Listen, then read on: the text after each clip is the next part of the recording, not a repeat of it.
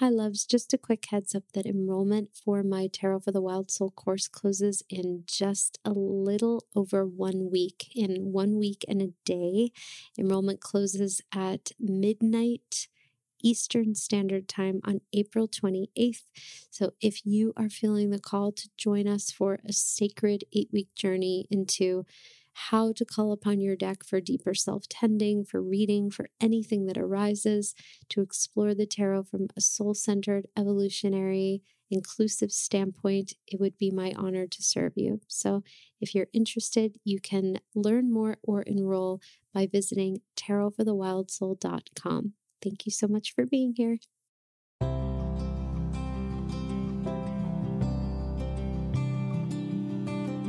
This is Tarot for the Wild Soul, a weekly tarot podcast about life, death, and rebirth, hosted by me, Lindsay Mack. Hi, loves. Welcome back to Tarot for the Wild Soul podcast. Such a joy to be with you today, as always, and very much hoping that this episode is finding you as healthy and safe and resourced as you can possibly be.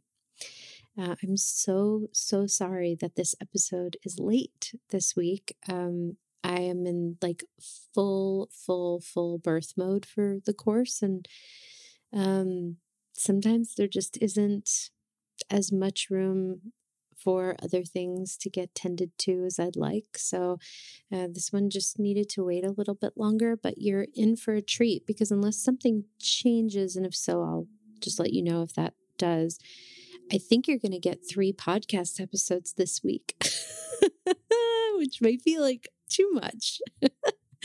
but um, we have our episode today, and then I'm I'm gonna have one on Friday and the weekly medicine tomorrow. So they'll they'll definitely will catch up. But um, I know that in this time when the course is so wild, not everybody, of course, can afford the course or even wants to take the course. And I have just as much um, desire to serve this community as I do the course community. So I that's why it's important for me to make sure that y'all get a full you get full helpings on your plate this week, whether you choose to engage with them or not. And if it's too much, eh, whatever, it's fine. You don't need to listen. Um, I had tuned in with uh, my Instagram community, as many of you are part of, and it asked you essentially what you were most needing and gave three options. Anchor Cards for Grief was one of those options. A, a podcast episode about the Empress was another one. And then there was one about befriending the cards that scared us and and like by far this one and the empress were the two most requested so this is today uh should have come out last friday but again craziness and Empress will be uh, Friday. And then Befriending the Cards will, that scared us will be sometime in May. I'm not quite sure when, but we'll get to it for sure after the monthly medicine for May. Um, so this episode just felt really appropriate for me to do as a not just um you know this podcast is is so wonderful for so many reasons but in times like this and even not in times like this it's essentially a chance for me to to do the equivalent of a free workshop to be able to make things a little bit more extensive to be able to um, make things maybe a little less in detail than a workshop but certainly more than a, a normal podcast episode would be. And of course these are not normal times so um, we've been exploring a lot of the ways that we can bring tarot into our lives as an anchor, as a healing tool, as a tool for self tending, specific to what the pandemic um, may be bringing up for all of us. And of course, you know, there's no way I can speak to everyone's experience, but in this very small and humble way, hopefully it serves. And you know, a few weeks ago, we did an episode on anchor cards for the pandemic period, and we talked a lot about tarot anchoring, which is a process of, of working with the tarot in this particular way that I developed in my journey with PTSD. And we worked, uh, you know, I think last week or the week before on inner child stuff and tarot for the inner child. And again, very related to pandemic. And now um, there's sort of a three of cups kind of a completion, a, a triplet completion here with this um, with this podcast episode, which is exploring a way that we can engage with anchor cards for grief. Because, you know, to put it really bluntly and and also really um, compassionately, we're all in grief right now on a personal level and on a collective level. And not just now, but in general, I find that grief, and I'm not unique in saying this, by the way, uh, grief is like the last place that we really want to go. We, we really don't want to go into any uncomfortable experience. It's part of our conditioning and the nervous system, and there are a million reasons why. Um, and that's true in normal times. But when things are as they are now, when there is so much grief, so much suffering, a completely unprecedented experience, a, a trauma, really, um, we have an opportunity not to traumatize ourselves, not to go into a realm of pain or of grief or of suffering or of performative grief, of like sobbing and really feeling our sadness in any way than other than what's here, but just to simply find inroads to be able to say, oh, this is grief too. How interesting. This is here with me. How can I make space at my table for grief? How can it come with me? How can it be included and a, and a part of my day to day? And probably you're feeling some resistance to that because I think we all do. And, you know, of course, of course, I'm not a therapist and I'm not a grief expert, but I am a human who grieves. And I, I do have the honor of being a helping professional and speaking just within my pay grade, so to speak. You know, grief is an emotional experience that I would say, out of most of the emotions or the experiences that we have as human beings, grief is the one that we are most gaslit around and we most gaslight ourselves. It's a root emotion, a root experience that is alive in the body. It has density, it gets into our cells, into our bones Grief shows up as headaches, as chest pain. It shows up as exhaustion. It shows up as rage. It shows up as a million different experiences, some of which I, I haven't named even slightly. It's both the most personal experience and the most collective one. Collective being that we are all going to die eventually. You know, we will all leave these bodies eventually. We all know what it is to have loved and lost in all kinds of different ways and levels. Some people have experienced grief that is completely unimaginable. And some people have experienced grief that's been wholly inherited. And that's why there's no right or wrong way to grieve. And part of looking at our grief, part of part of this time and the invitation of this pandemic is to actually acknowledge that there's grief here to begin with. We've been in grief long before this pandemic. We've been holding our own grief for our own lives. We've been holding the things that we've, you know, inherited again from our ancestors. We've been, you know, again, grief is this deep root, root in the bone emotion. And it's got a lot of covers, a lot of layers. There's a lot of um, layering that happens with grief. You know, denial and avoidance are two really um, common ways to deal with our grief because grief is so wild and so uncomfortable. It's part of why we're we can gaslight ourselves about grief and just think like, oh, it's not anything. Know, or we can say, yeah, I'm in grief, but I should be over it by now. So like enough's enough you know and and of course that can happen to us with other people and they're only responding out of their discomfort and they're gaslighting with their own grief too so it's a place where we can feel so uncomfortable to be with people who are in grief It's a place where if we are in grief, it can feel really triggering if we don't have the right languaging communicated to us. Um, and we can, it's an area where we can all make mistakes with ourselves and with other people, and where we're all really learning together. Because most of us, unless we were raised in the most progressive, amazing, grief educated home, or we have the education that we gain later in life, are pretty uncomfortable with this subject matter.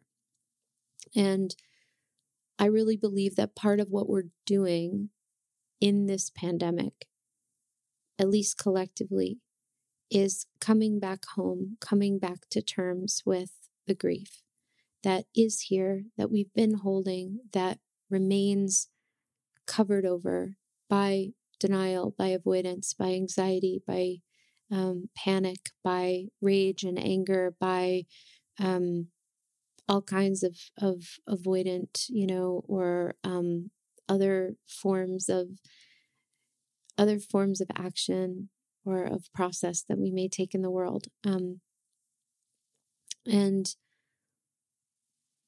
again, because all of us grieve so differently and our grief shows up so differently, it's very empowering to begin to feel into our personal relationship with grief.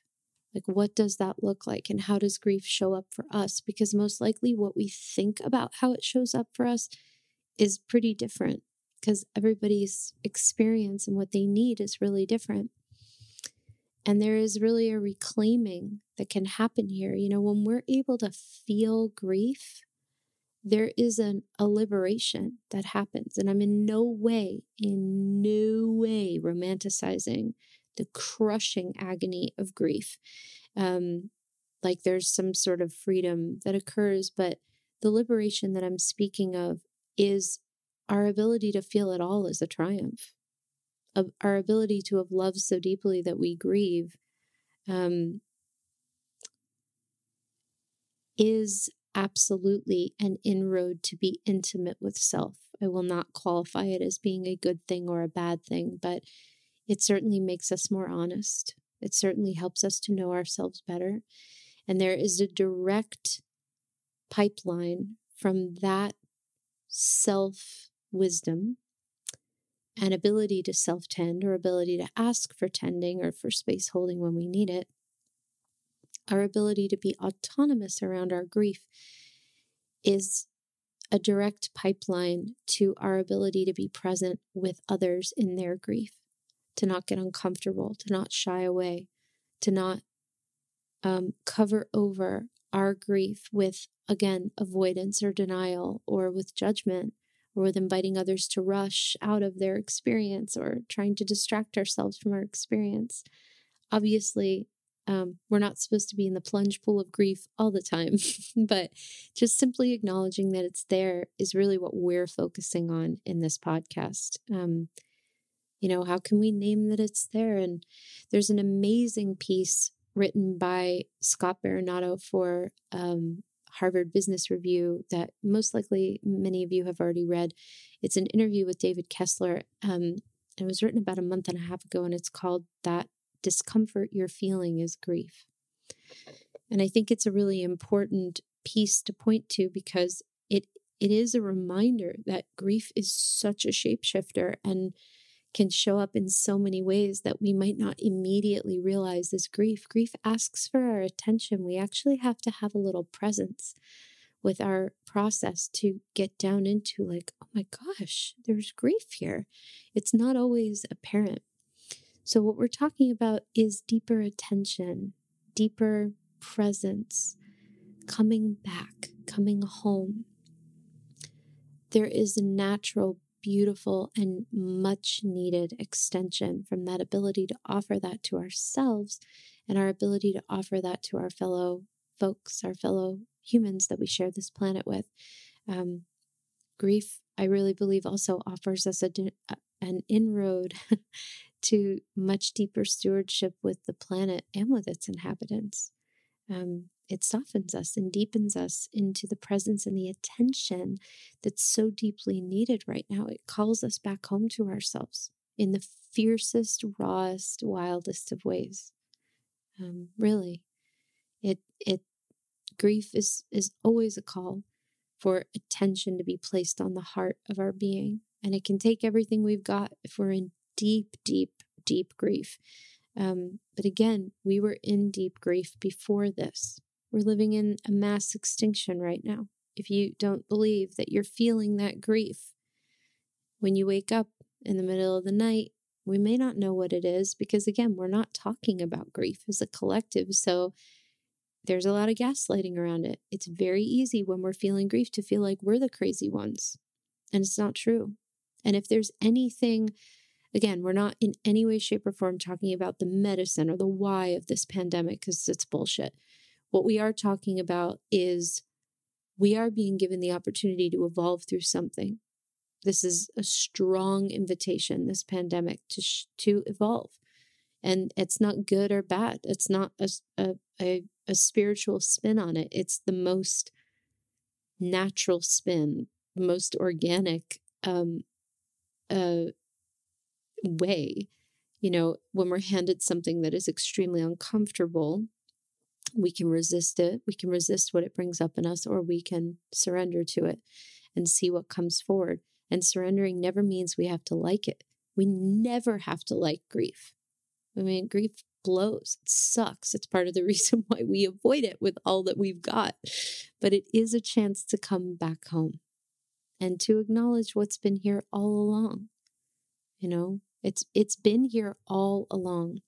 And now there is such a strong opportunity to offer our attention, to even get into the practice of offering our attention to the grief that arises in us. I would say it's some of the most important personal, individual work that we're being asked to do on this planet right now.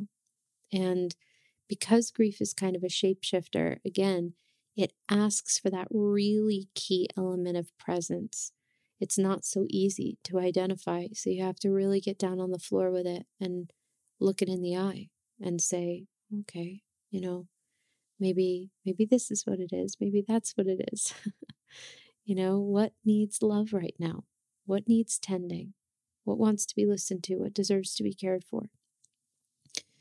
And it's very easy, very easy to um, for the brain to say, well, this person or these folks are going through so much worse than what I am what right do I have to feel grief?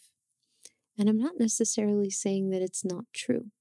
You know, there are uh, certain folks, certain demographics, especially people of color, who are um, particularly with COVID getting hit way harder, getting way less, way less um, access to tests. Um, there's so much we still don't know right now, but uh, of course, it would make sense that white supremacy would be present even in this, like it is in everything, like a hydra. Um, and of course, beyond the pandemic, are there people who are suffering more than you? Are there people who are in potentially more um, intense, um, you know, direct circumstances of profound grief? Absolutely. Does it mean that you are taking up any space or taking anything away from them in your personal work if you pay close attention to your grief? Not at all.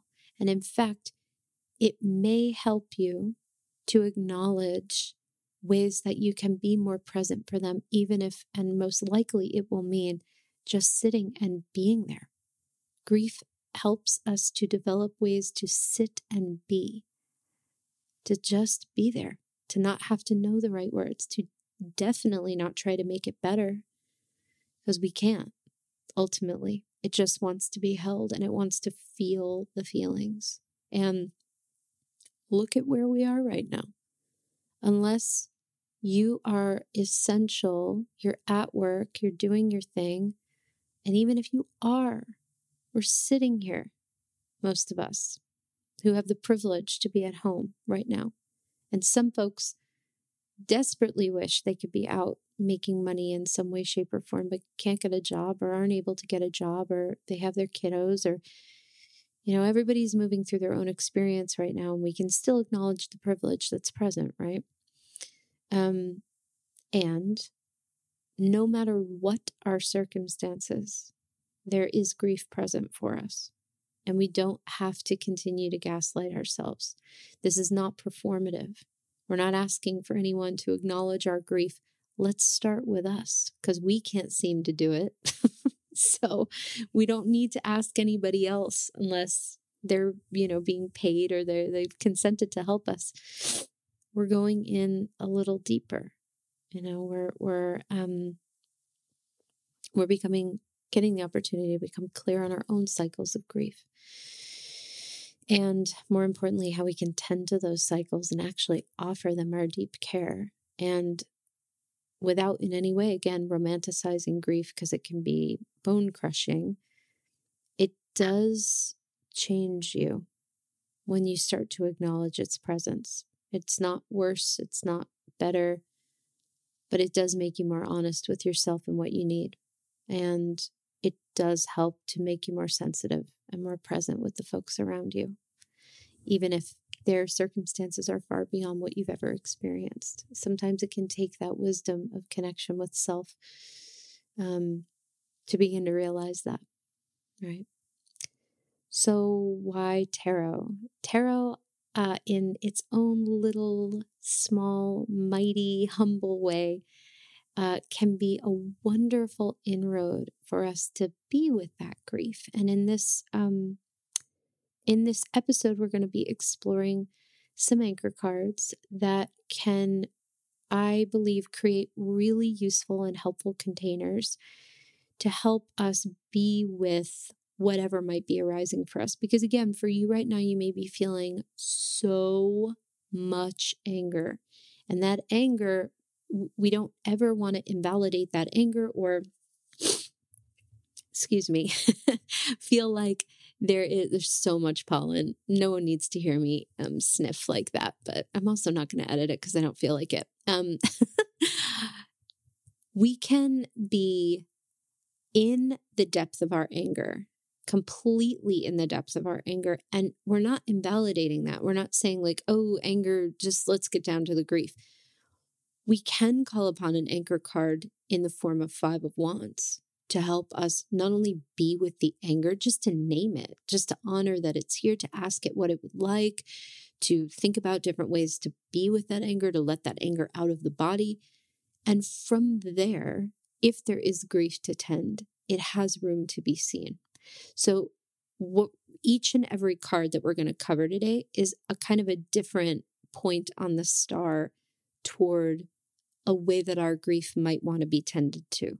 And some of these cards will resonate with you, some of them won't. Part of the reason why we're covering so many, um, and we'll hit on each one, not spending a tremendous amount of time, but enough um, to see, you know, how can we aim, how can we call upon these cards to help us be with what arises, to help us see, you know, different ways that we might want to, um, you know, gently uh, warm up the pot, so to speak, as it as it is with our grief. And again, we're not going for hysterical wailing, sobbing.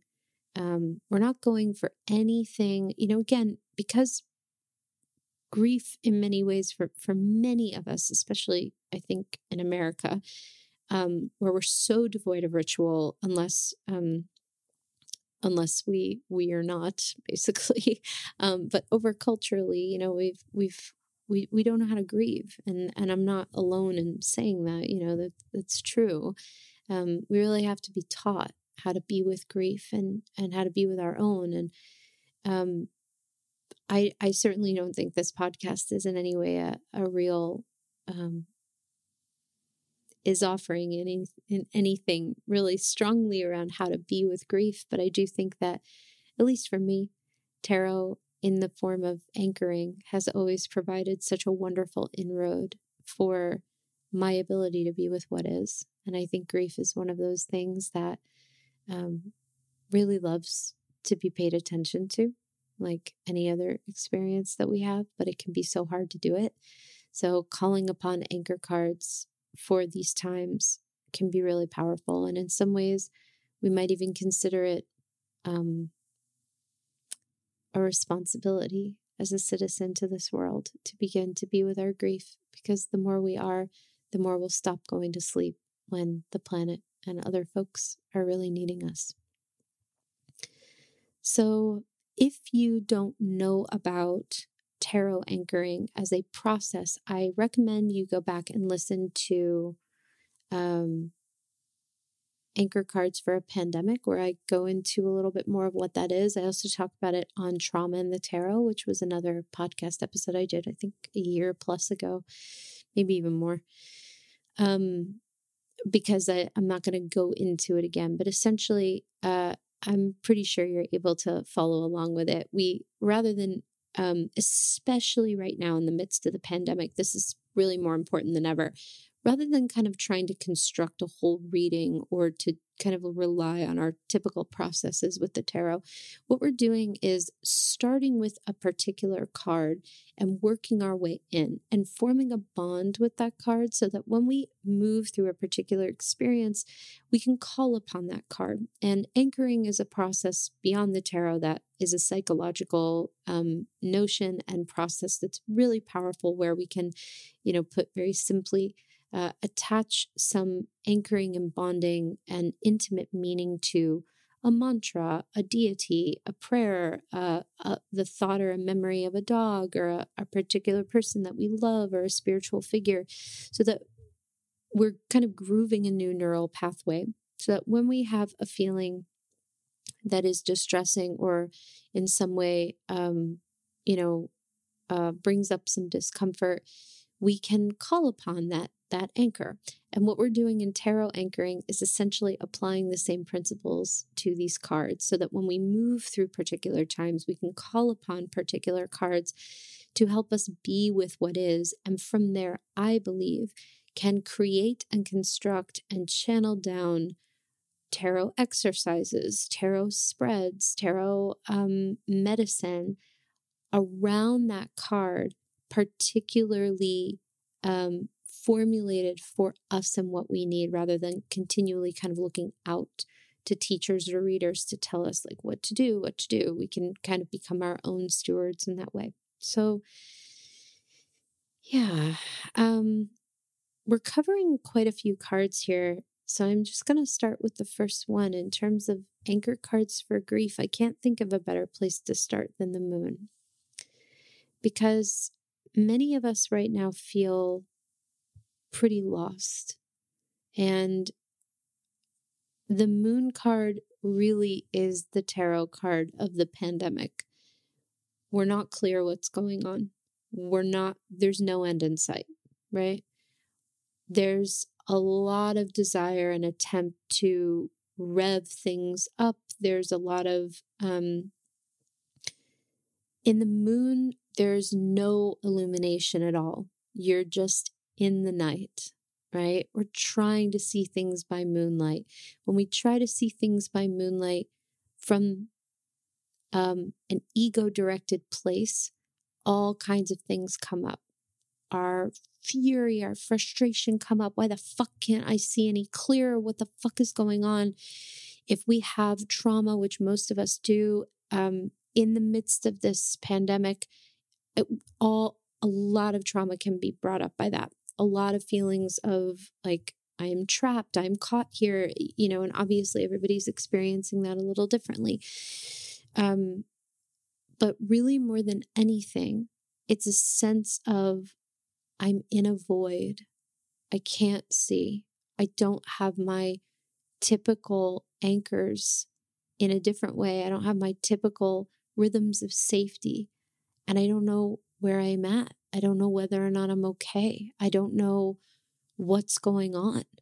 And as much as we've now been in this pandemic for a couple of weeks, some of us may be feeling a little less of that than we were maybe when, when this initially started. But it's still there. It's not something that we necessarily have to dwell upon. But the important reason that the moon can be such a powerful anchor card for grief especially as it pertains to these times, is that very often grief moves very liminally.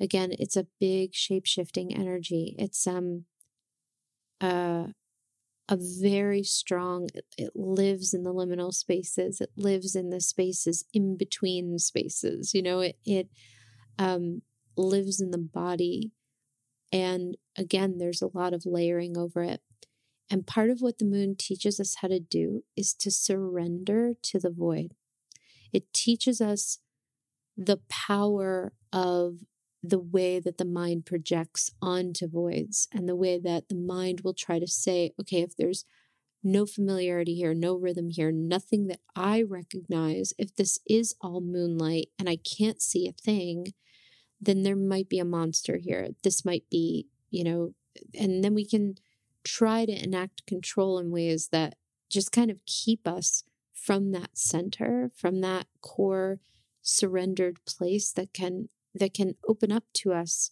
um, when we are willing to be with the moon. So, one of the ways that I think we can work with the moon card as an anchor for grief is to notice our patterns of layering over and distracting from grief. And of course, I'm not a therapist, so just like throw this away if it doesn't serve. But um, not attempting to be, of course. Um, but it's it's really healthy to sometimes not be completely with our grief, just like it is with everything else. We don't have to zero in. Sometimes that can actually be really triggering to do that. So it's important to be asking the question when we feel lost, when we feel scared, when we feel that sense of void, that sense, you know, grief, it often comes in so hot out of nowhere and behaves really spiralically. There's zero linear nature to it at all we might expect to grieve in a certain way, it almost always is very different. And it can be really inconvenient. All of a sudden, we can just be kind of in grief and we may need to excuse ourselves to really clear some energy or to cry or whatever it is. Um, but with the moon, what this card can teach us is to be in the willingness to be in that in that kind of time flow, in that kind of liminal space, in that kind of spiral nature, so that we're not fighting that so that we're making space to say, I'm actually willing to be available. If there's a moment where my grief does come to visit, can I actually just take like 15 minutes? If the grief is really piercing and really profound, can I just give myself 10, 15 minutes to go and to feel it? You know, is that available to me? If not, can the grief come along with what I'm doing? Can I be in grief while I'm hanging out with my baby? Can I be in grief while I'm, you know, can I mute myself on this call to like give myself like 30 seconds? Like, is that available to me? Can I let that be there? Can I um, notice the ways in which I um, get so scared of not being able to get out of the grief pool that I don't even want to go in? I keep trying to get myself out of it, get myself out of it the moon card can really show us what it is to be when grief does come to call in very strong, very direct ways. Like if it is huge and if it is somatic and if it wants to be experienced somatically through tears or through rage or through wailing or, you know, again, um, in whatever way it wants to show up. The moon card really teaches us that we have a choice. We can either project on things you know, really freak out, really get uncomfortable with the unknown of it all, or we can just be in the exquisite, exquisite presence. Not to say that the what we're feeling is so exquisite, but be in the, the minutia of the present to know that no feeling is final, as Rilke says. And, you know, can we can we feel? Can we be with what's coming? Can we be with the can we be with the spiral of grief as it shows up? Can we be with the experience of grief as it shows up without necessarily needing to make it speed up or slow down? And can we be with the unknown of it all without trying to figure out when we're going to get out of something?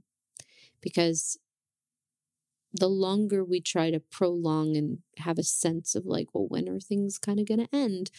Um, the more we perpetuate that, the less present we actually are with the stuff that's coming up as a result of being in something like this. And so um, the moon can be a really effective anchor.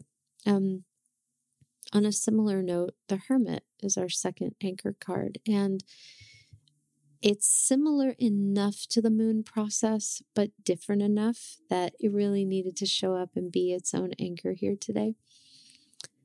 The Hermit weaves some very important medicine, very important magic around timing. So, again, this sense that with grief in general, we want to really have a sense of, well, what do I feel? When am I going to feel it? Can I set aside time for grief? And the thing that grief is really powerful around is that it tells you when to come and pay attention to it. There's really no way to control that. And there's, you know, we can um, activate grief on purpose and we can make room. We can watch something like purposefully sad, or we can listen to something purposefully sad to try to get some of that energy up and out. But in general, it comes to call on us. And if we're talking about a life lived in alignment with our grief, if we're talking about making space for our grief over time, acknowledging our grief, what we're talking about is a more fine tuned relationship with presence and seeing life as a kind of a walking meditation rather than something that is so linear and in existence of, you know, we're in the past, we're in the present, we're in the future, but most of the time we're in the past or the future. So with the hermit, we really learn that the lantern that the hermit holds only really illuminates the step we're taking, the step we're in right now, where we are, and maybe the next one. But that's it. And although we might think of Hermit as being a very, very specific container, the Hermit is the preparation for life. Like that that's life. You you can really only ever perceive what's here and sometimes the moon card teaches us we don't even know what's here. sometimes the lights are really out, you know? Um, but the hermit changes that a little bit. The light is a little bit brighter, it is a little bit more specific, but it's only what's here. And maybe the next step, maybe a little bit about what we left behind, but mostly it's illuminating the here and now. The Hermit card reframes and can really heal our relationship with moving on divine timing. It can really shift quite a bit about the way we may want to find ourselves rushing in or out of things. And um, one of the most wonderful things that this card can do for us is that it can help us to really see what's here and what is rather than what was or what wasn't or, or what will be or whatever, because the future isn't fixed. The thing with grief is that it's inherited.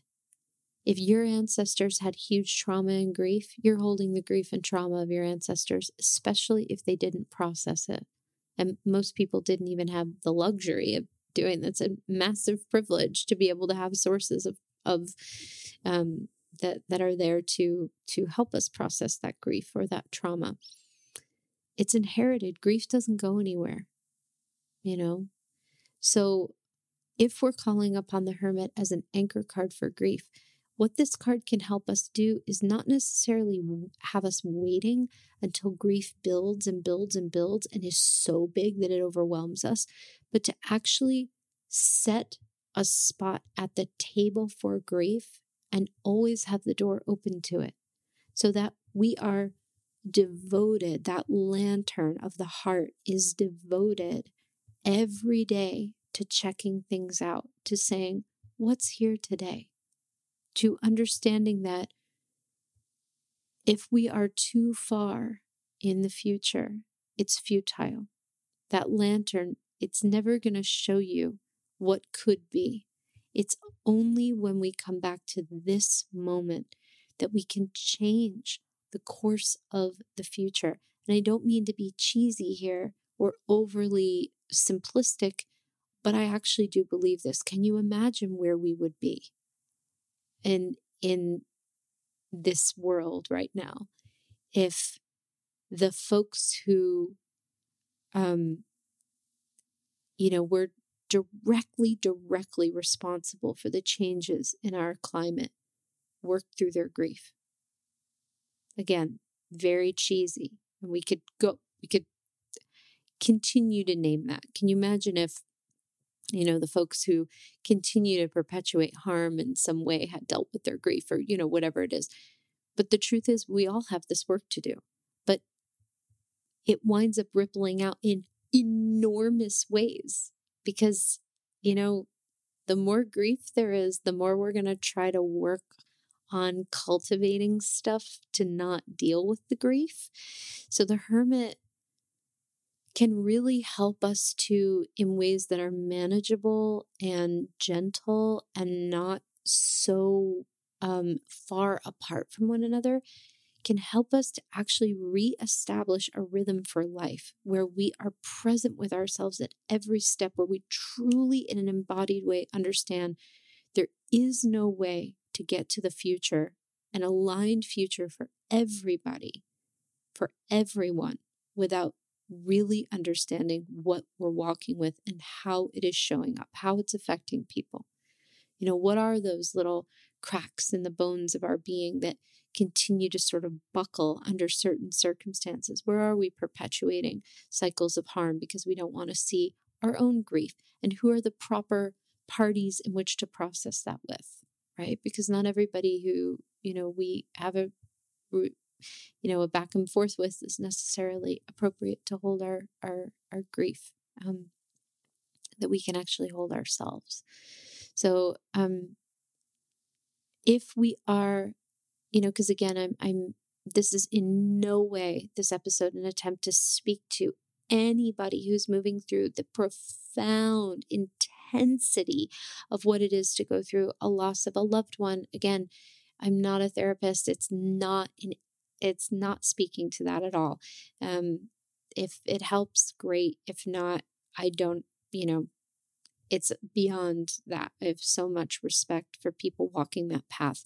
Um, if there is specific loss, what the hermit can do is to help us be present with, you know, where are we today in this moment with our grief? You know, what are we available to touch in on that? Sometimes I think the hermit is so powerful when we are in a position where we're dealing with direct, huge personal loss, where we can say, you know, here's what I'm being present with right now. I'm with my children right now, and I'm not really thinking about that loss. Or I'm with um, my colleagues right now, and and there, for some, can be a really useful compartmentalization there. For some people, they can't do that at all. So for us, it's really about feeling into what feels empowering for us, because of course, this is just the most base foundation in again what I like to call my pay grade.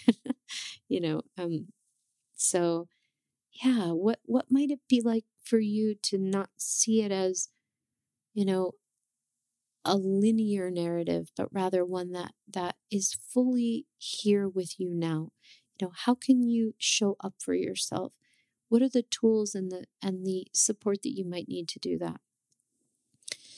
Five of Cups is our third anchor card, and um, of course it is, because Five of Cups, perhaps of any other card in the tarot, is the most probably important teacher as it pertains to grief. Um, in most uh, decks, there is a pretty strong through line of imagery where there are three spilled cups that we can see that are visible and two full cups um, tucked away, either behind us or if there's no person on the card, hiding somewhere out of sight. And to some, this is useful because the narrative can be oh, well, there's always two full cups around the corner, no matter how bad things get. And if that's how you want to work with Five of Cups, I think that's fucking great because everybody, there's no right or wrong way to work with that. So I think that's great. For some of us who have brains and nervous systems that can slip so deeply into despair and loss. Um, Five of Cups has been a big anchor for me in the past where I've focused on the two full cups because if I don't, everything in me takes over and says, This is the end. um, and in equal measure, perhaps even more importantly, this card teaches us how can you acknowledge the three spilled cups? Is there disappointment? Is there loss? Is there rage? Is there frustration? Where is where is that loss in you? Have you acknowledged that? Has there been an acknowledgement? Has there even been a naming of it? You know, we don't have to again go into this and and again like get fully in, in we don't have to do anything with ourselves that overwhelms our capacity to cope, right? But we can offer just some attention. You know, we are all working with, in some cases, in high privilege, and in some cases with almost no privilege at all. Um, those three spilled cups, everybody's got them. Even if you're really grateful and you're really privileged, um, because again, grief is a personal thing. It's really important to continue to bring voice to that. The only way to really make space for the suffering of other people is to understand intimately your own. It's really, it's really quite true. And sometimes um, we can try to bypass our own three spilled cups. We can shame ourselves, even think like, "What the fuck is wrong with you?" Other people have nothing. Um, and that's sometimes a really important thing to jump into and to to acknowledge and when it's just us and ourselves there's nothing wrong with letting there be space and time to say i was looking forward to this and now i'm i'm, I'm really disappointed. You know i don't want to be doing this right now. I don't want to be homeschooling my children. For some people it's a dream come true and i don't want to be working from home i don't want to be at home all day i don't you know whatever it is so really letting ourselves acknowledge and honor those three cups can bring up a lot. It can bring us into spaces that are like, who am I to do this? It can bring up stuff with us if we are somebody who suffers and if we are someone working through you know massive um, trauma due to oppression or if we are working in this way where um, we're on the phone all day with unemployment it you know it might bring up a lot that's like yeah who are they to do it like I'm I'm working through stuff too. That's in your three spilled cups too. You know, why can't there be more acknowledgement for what I'm moving through? I want acknowledgement too. Letting your grief be your grief without shaming it, without making it smaller. We're not writing Instagram posts about this. This is about you in your room maybe with a trusted friend, or maybe with your therapist, or maybe with your partner, but mostly you. Even if you're with somebody who, you know, can truly support and hold you, that there's been a consent, that they are available to do that. You have a right to acknowledge your own process around those three spilled cups.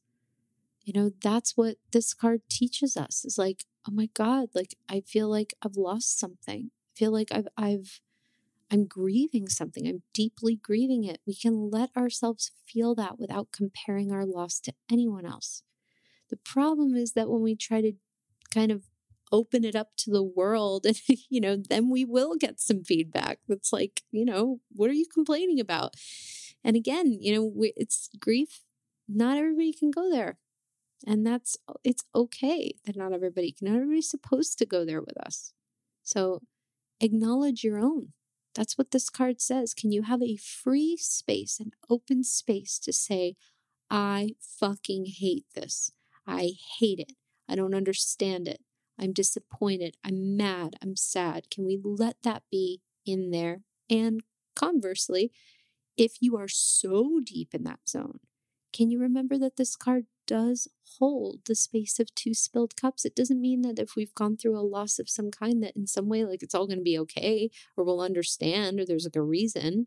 Um, but it does mean that in whatever way life happens to offer it to us, that it's not all completely lost, right? So that's a powerful card to work with. Um, five of Wands, our fourth anchor card. Very similar to the work we do in Five of Cups, except centered on our anger, centered on our fury, centered on our heat, on our energy. Um, anger is its own valid, beautiful, righteous, important, emotional experience. Um, we it's very easy to have so much fear, so much um, judgment around our own anger um, and uh, our bigness that can come forward in that way. And very often, grief is hiding underneath anger. It doesn't make anger any less or more valid, um, but it, it is true that anger and grief do hold hands. Um, and Five of Wands is a big, hot, heaping plate of messiness. And it's it's not bad messiness. Sometimes Five of Wands is like needing for everything to go to shit in order to find the order in there, especially as it pertains to creative processes. But sometimes it's that we're just fucking pissed and we have a really short fuse or a really short temper. And ideally, we're not harming or hurting anybody, but we can find ourselves, you know, losing our temper, maybe in minor or moderate ways, or snapping at our children, or snapping at our partners, or feeling really sensitive about particular things. And Five of Wands really teaches us a couple of different things here. It, it does teach us to, you know, ask the question how can we make space and permission our anger let there be room for our anger without taking it out on anybody? How can there be a pause, a, a breath, a, an ability to like clap our hands together frantically or like bite into a washcloth or like, you know, punch a pillow or, you know, scream in our car? Like where where is where are those steps? Um, you know, how how can we lean into those how can we lean into ways to get anger up and out of the body? How can we actually move with anger, right? Because anger needs to be moved out of the body. It doesn't like just go away. But as it pertains to grief, and how Five of Wands can be a really effective anchor card for grief. You know, can we make that same permissionable space for the impulse of anger while learning ways to be with our anger in responsible and appropriate ways. But very often, the reason that we can't feel the grief under the anger is because the anger is really protecting us from the wildness of grief, but also because we're not really giving our anger a whole lot of attention. you know, we comment online, we, you know, get furious at the wrong person when we're really angry about something else. And it just keeps the cycle going of victimhood or of of um, shame or of harm or you know whatever it is um whereas if we were able to simply say there's tremendous tremendous anger here and i'm willing to be with that. You know what might feel useful right now? And your body if you're willing to let it will direct you whether it is really clear or not to you. Sometimes it takes time. We can play again with different ways of getting anger up and out of the body, but very often, once we've devoted ourselves to being gentle and being a, a willing space holder around anger, grief is sure to follow. Grief usually is is hanging out underneath there, and um, sometimes it's that underneath all that anger, we're so disappointed. Underneath that anger, we're so scared. Underneath that anger, um, you know, there's some other form of pain or some other form of loss that is really wanting our attention, deserves our attention.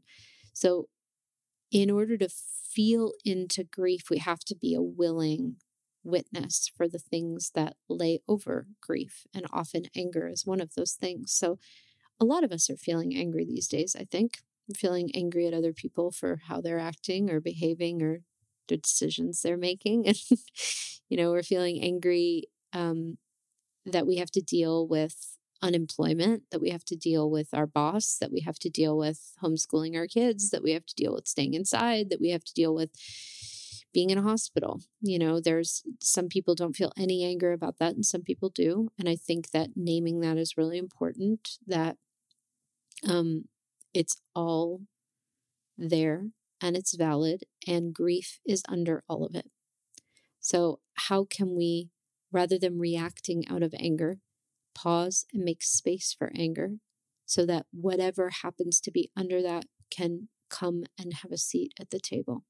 So, Five of Wands is a tremendous card that can help us work with those emotional experiences. Again, we don't need to do any of this by ourselves. We can do it with people that we have a consented relationship around, i.e., a therapist, our sponsor, a friend who has verbally given us the cue that they have the time and the space and the capacity to hold what we're going through, a partner who has given us the same thing um, because everybody's going through their stuff and we always want to be in consent with each other about that ideally. And um, or we if we feel like we have the capacity we can absolutely self tend around this and i think tarot can help you know if we if we feel like that's possible. So yeah how how how do you make space at the table for your anger? You know that's something to start with just something to start thinking about you know? Um what might that be uncovering for you. So, again, just something to think about. Nine of Swords, a wonderful anchor card for grief. I was reading only very recently that maybe in the DSM, I don't know, but that there there's only recently started to be the inclusion of anxiety as a symptom of grief. And that made me really delighted um, in a weird way because um, my uh, grandfather, who raised me, um, passed in 2012, and it was an enormous loss. He died very suddenly and was not actually that old.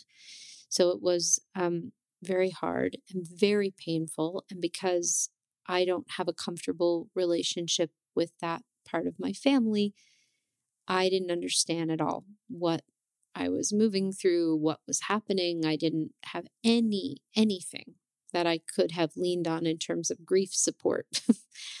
but what I do remember is the anxiety I felt that was like, I feel like I've had very few experiences that have matched um, how terrified, how anxious, how much I was projecting, all of these like, you know, my brain was just scrambling with all kinds of like horror show scenarios about things that had nothing to even do with my grandfather's passing that um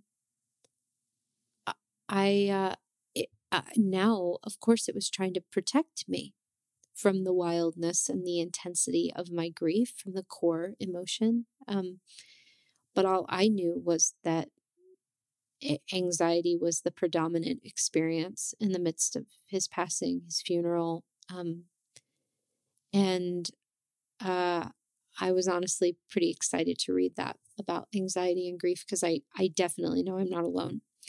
Um, and Nine of Swords is a card where we're invited to look at very mindfully and, and gently the worst case scenario thinking, the terror thinking that our brain can invite us into, typically because we're either expanding or in this case, we're in grief. There's something that the brain is saying, like, don't look at that. Look over here. you know, and it like dangles the keys and they're like monsters on the keys, you know? Um, so this anchor card is here to hold the space for anybody who, when they feel grief, um, tends to feel fear first or is feeling uh, um, uh, completely understandably so much fear around the present circumstances. Um, there, there's so much terror embedded in this time, so much hypervigilance, so many what ifs, so many unknowns this is all very, very, very, um, like we're all moving through this together. This isn't, again, advice. It's not how to, it's not how to get over it. It's not how to work with it. It's just to name what's here. This is all we're really doing today. It's just naming what's present without, um, because I think it's really easy to just think we're the only ones and that we're crazy. So this is just an attempt to be like, you're not crazy. There's no reason to gaslight yourself anymore about that. Um, but yeah, anxiety is really big. And a lot of the time, grief lives underneath anxiety, or it can live under panic, or, you know, whatever it is. Um, so, how do we work with Nine of Swords as an anchor card? Well, Nine of Swords always comes up when we're being invited to deeply move through a mastery around our fear in some way. Nine of Swords and I are very strong, very, very bonded, actually, because it's not the card that's doing it. The card is alerting me to the fact that my brain is probably really threatened or in high protection mode or in hypervigilance mode and is trying to keep me from something usually a kind of an intimacy with self, but it's trying to keep me separated. And and the the reason and the season and the situation changes every time I move through this card, but it really doesn't even matter. How we can rely on this card again as an anchor card for grief um, is that it can begin to have us thinking about how do we work with and call our brain out on the worst case scenario thinking when the brain says, you know, what if this? Rather than crumbling in on ourselves, can we say, yeah, what about that? Do you have any evidence that that is a potential here? Do you have any kind of evidence that this person doesn't like me, that I'm not lovable, that this isn't going to work out? Is is there any evidence? And and if there isn't, is there a reason for me to engage with the thought? And the brain will probably say, well, yeah, you have to be prepared. And then you can respond and say, I feel prepared. I'm okay. You know, I'm okay.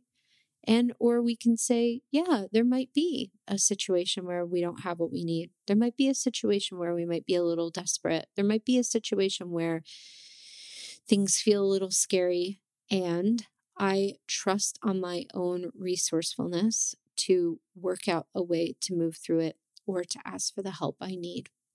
And to just continue to follow the brain down that rabbit hole. If the, or not down the rabbit hole, but um, to continue to recenter whenever the brain tries to kind of pull us down that rabbit hole, rather. And what we're doing here is essentially aligning ourselves with truth, aligning ourselves with evidence to be able to say, yeah, there's totally anxiety here. What is it that you're afraid of? And just naming it, following it.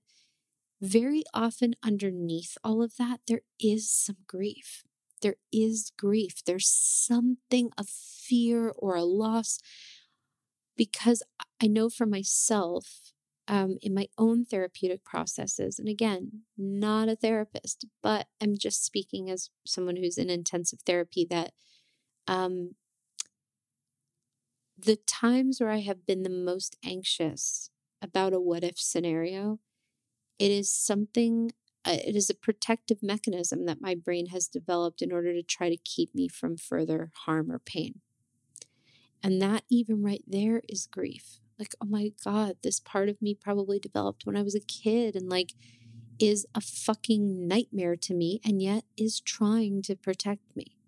It's trying to protect us. We're often, our brains are desperately trying to keep us out of the caverns of grief because it's so big and so wild and so spiralic that it's it's very uncomfortable and very painful to plunge into that cold cold pool the brain doesn't like it. So when we work with Nine of Swords, we actually work on our ability to be resourceful. We work on our ability to be tenders, to be people who say, yeah, brain, like you're really calling me into some strong shit. Let's investigate that together. And again, as always, if it doesn't feel safe to investigate on your own, You can investigate it with um, a trusted ally or a friend. And if you um, feel safe enough to engage with it with, you know, tarot anchoring, it can be useful too. Because in our work with Nine of Swords, what can happen is that we peel back those stories and come back to the heart of the matter, which is like this is a being who's moving through tremendous unknowns and there's a lot of fear. And the hypervigilance process that's been developed here has really been developed as a way to protect myself from the stuff that feels really raw. And the more we can recognize that, the more we can be really compassionate around that and make space for the rawness. So that's possible too. Um, Four of Pentacles. So, Four of Pentacles is more of a potentially wise response around grief. Um, Four of Pentacles is 100% absolutely not a card of miserly action or of holding onto our money. It's not true at all. But it is a card of body boundaries. It is a card that says, my body, my my energy, my physical um, embodiment feels like it needs a little bit of extra padding, a little bit of extra space between myself and certain people, certain triggers, certain things. This card actually teaches us how to embody really fearless boundaries around the way that we protect our body.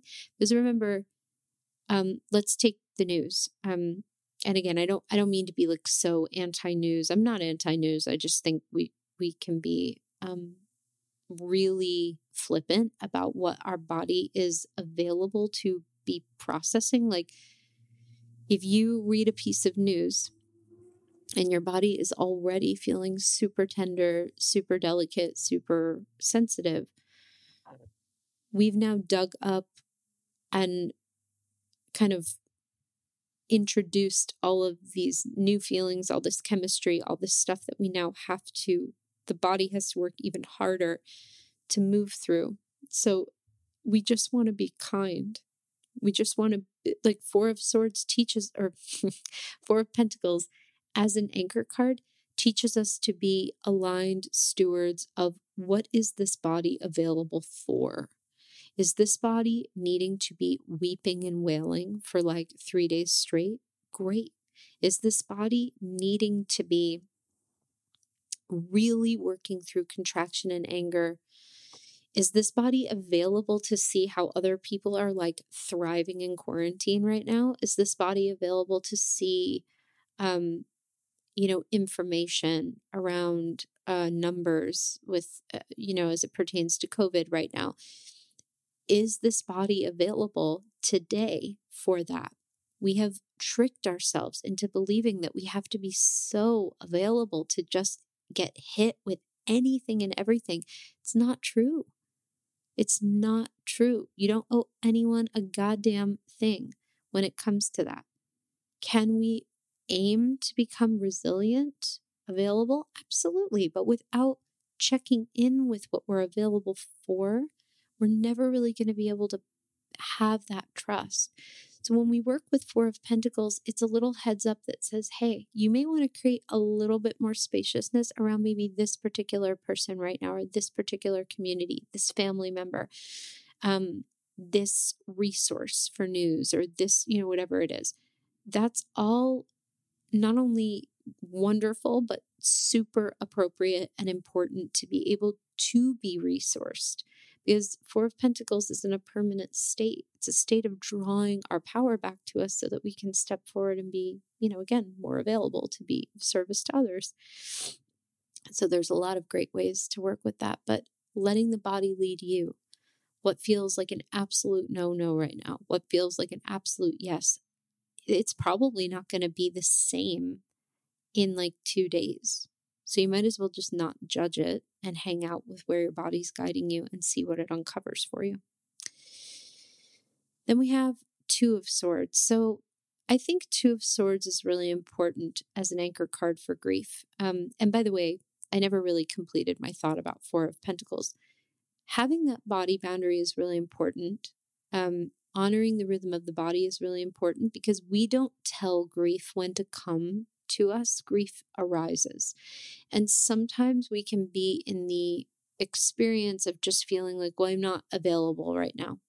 And if we keep unintentionally triggering ourselves or keeping ourselves in fight, flight, freeze, or in um, making ourselves so uh, um, it, like continuing to be exposed in a way that you know some people are in circumstances and situations right now that they have no control over with regard to being at home and and etc but if we can control if there are ways to bring down and in those four pentacles as a kind of a force field a, a potent shield of protection of a boundary we are creating more room to actually be with ourselves. We're creating more room to be present with, to go inside of that little bubble and to be able to be with ourselves for how little or as long as we need.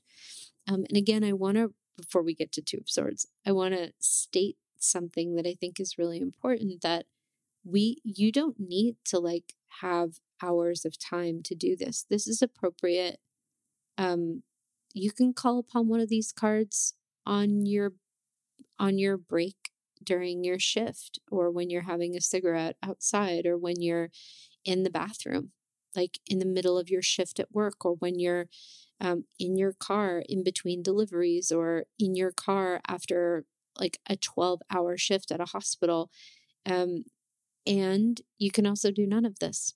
But if it does resonate with you this process is meant to come with you in the little moments that you may have. It's not meant to be a substitute for anything larger, and it's certainly not meant to be um, in any way like taking up time because most people don't have, ironically, any time right now. A lot of people do, most don't. Uh, so yeah, that that's really powerful.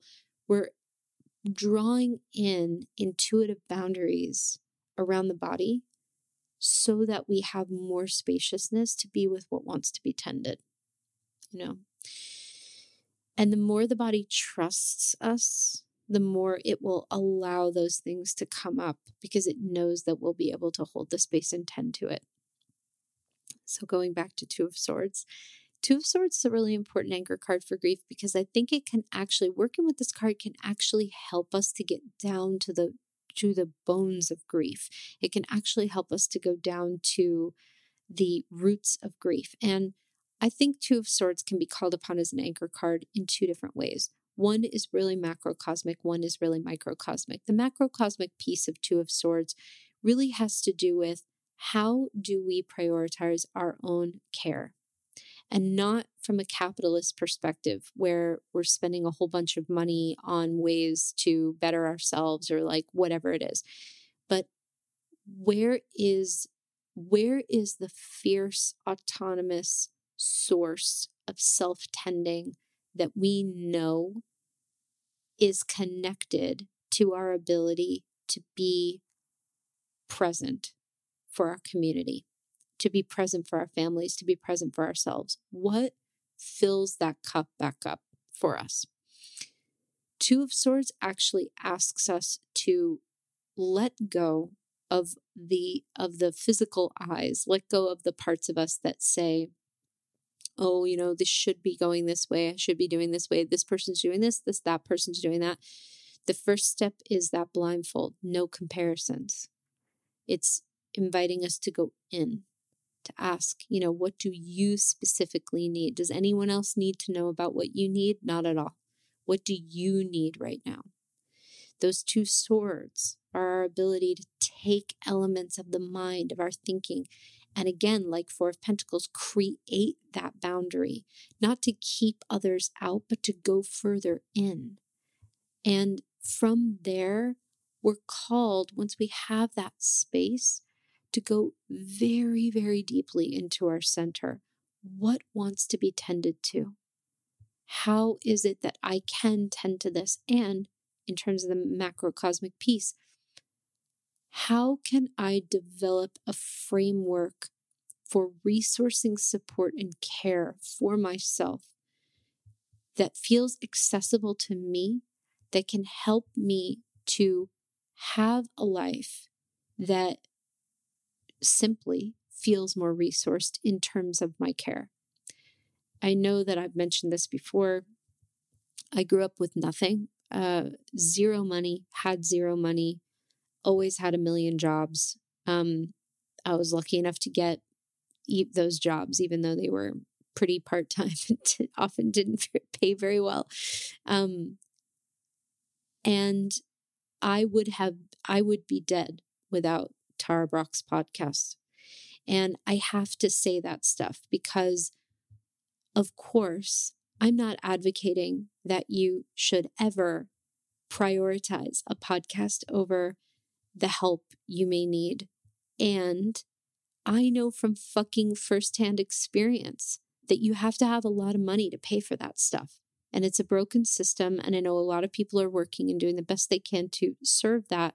There's also lots of forms of support beyond Brach's podcast, of course, um, that are around now that maybe weren't before, you know, like 10 years ago or so when that was happening to me.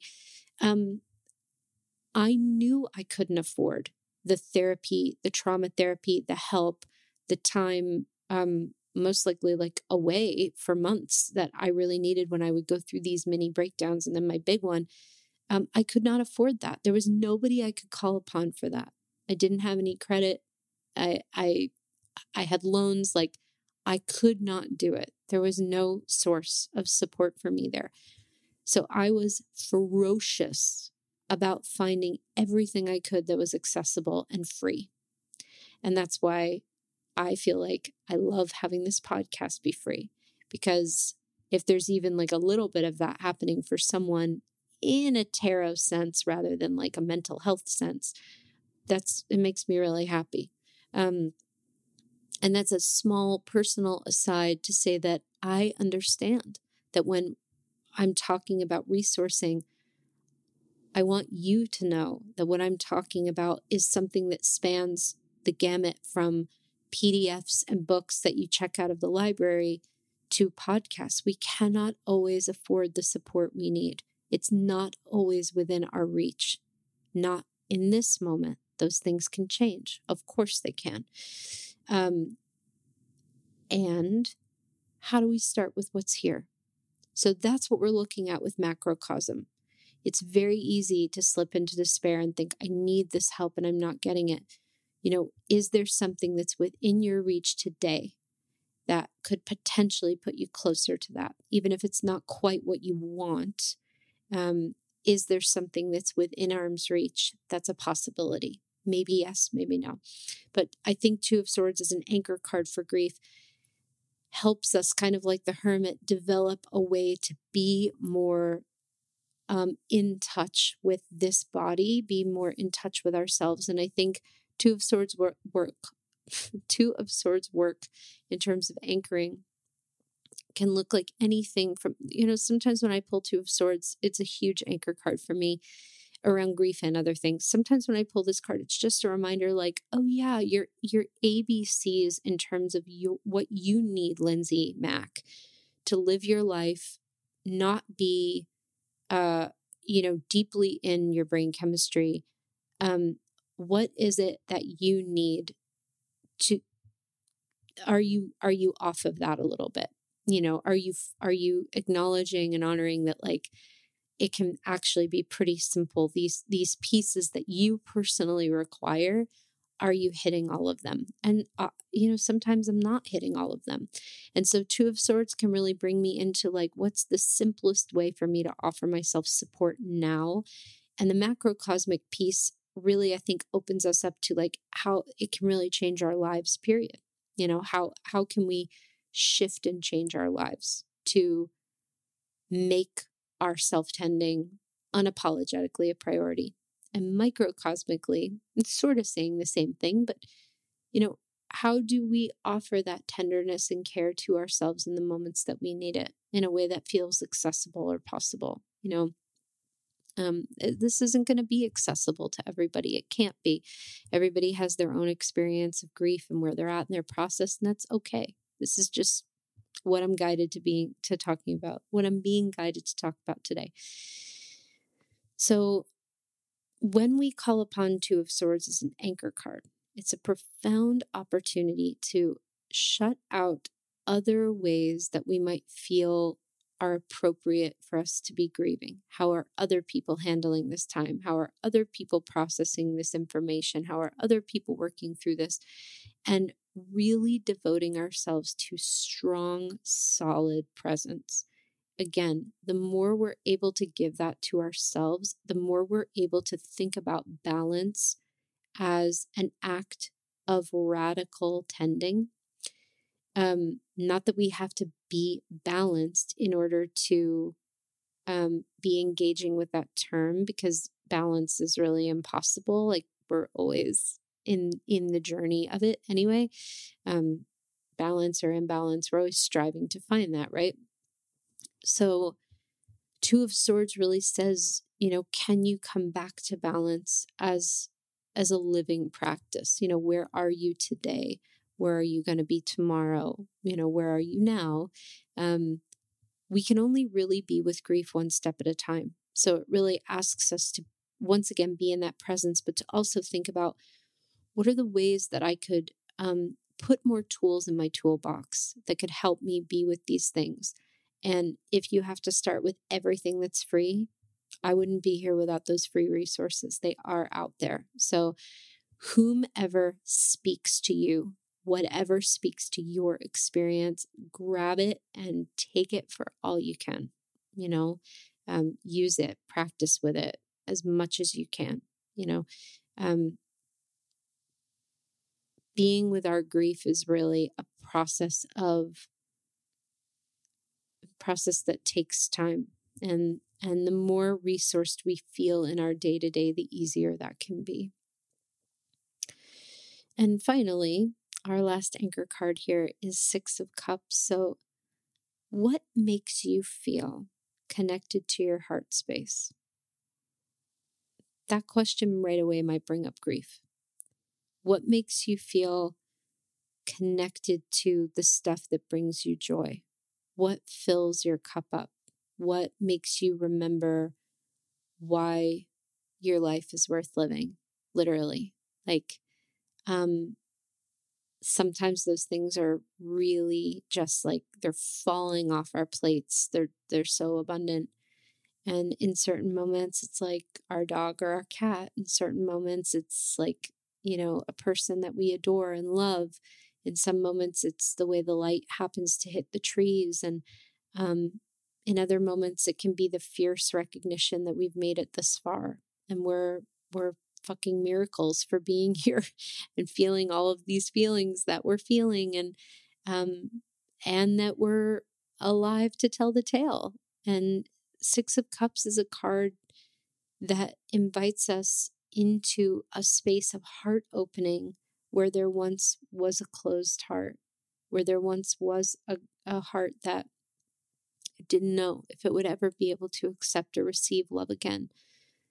The beauty about tarot work and about life in general, any kind of spiritual work. And the myth of it really is that you don't have to feel anything for it to be planting seeds. There's been a total myth of feeling it for so long. You don't need to feel anything.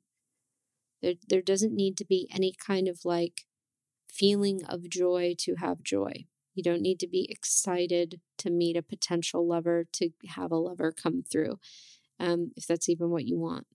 Um, we're not talking about feeling so great or so open or so free or whatever adjective you might add here. We're talking about touching back into the heart of who we are and including everything, including the stuff that makes us sad, the stuff that makes us mad. Um, noticing how, even in spite of all that you've survived, you're here and how miraculous that is.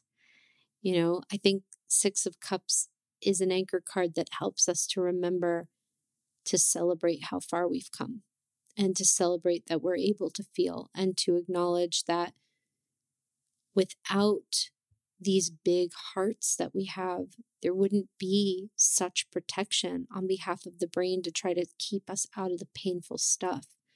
So, when I work with Six of Cups, it's always an opportunity for me to be able to say, you know, what can I celebrate about the fact that I'm alive?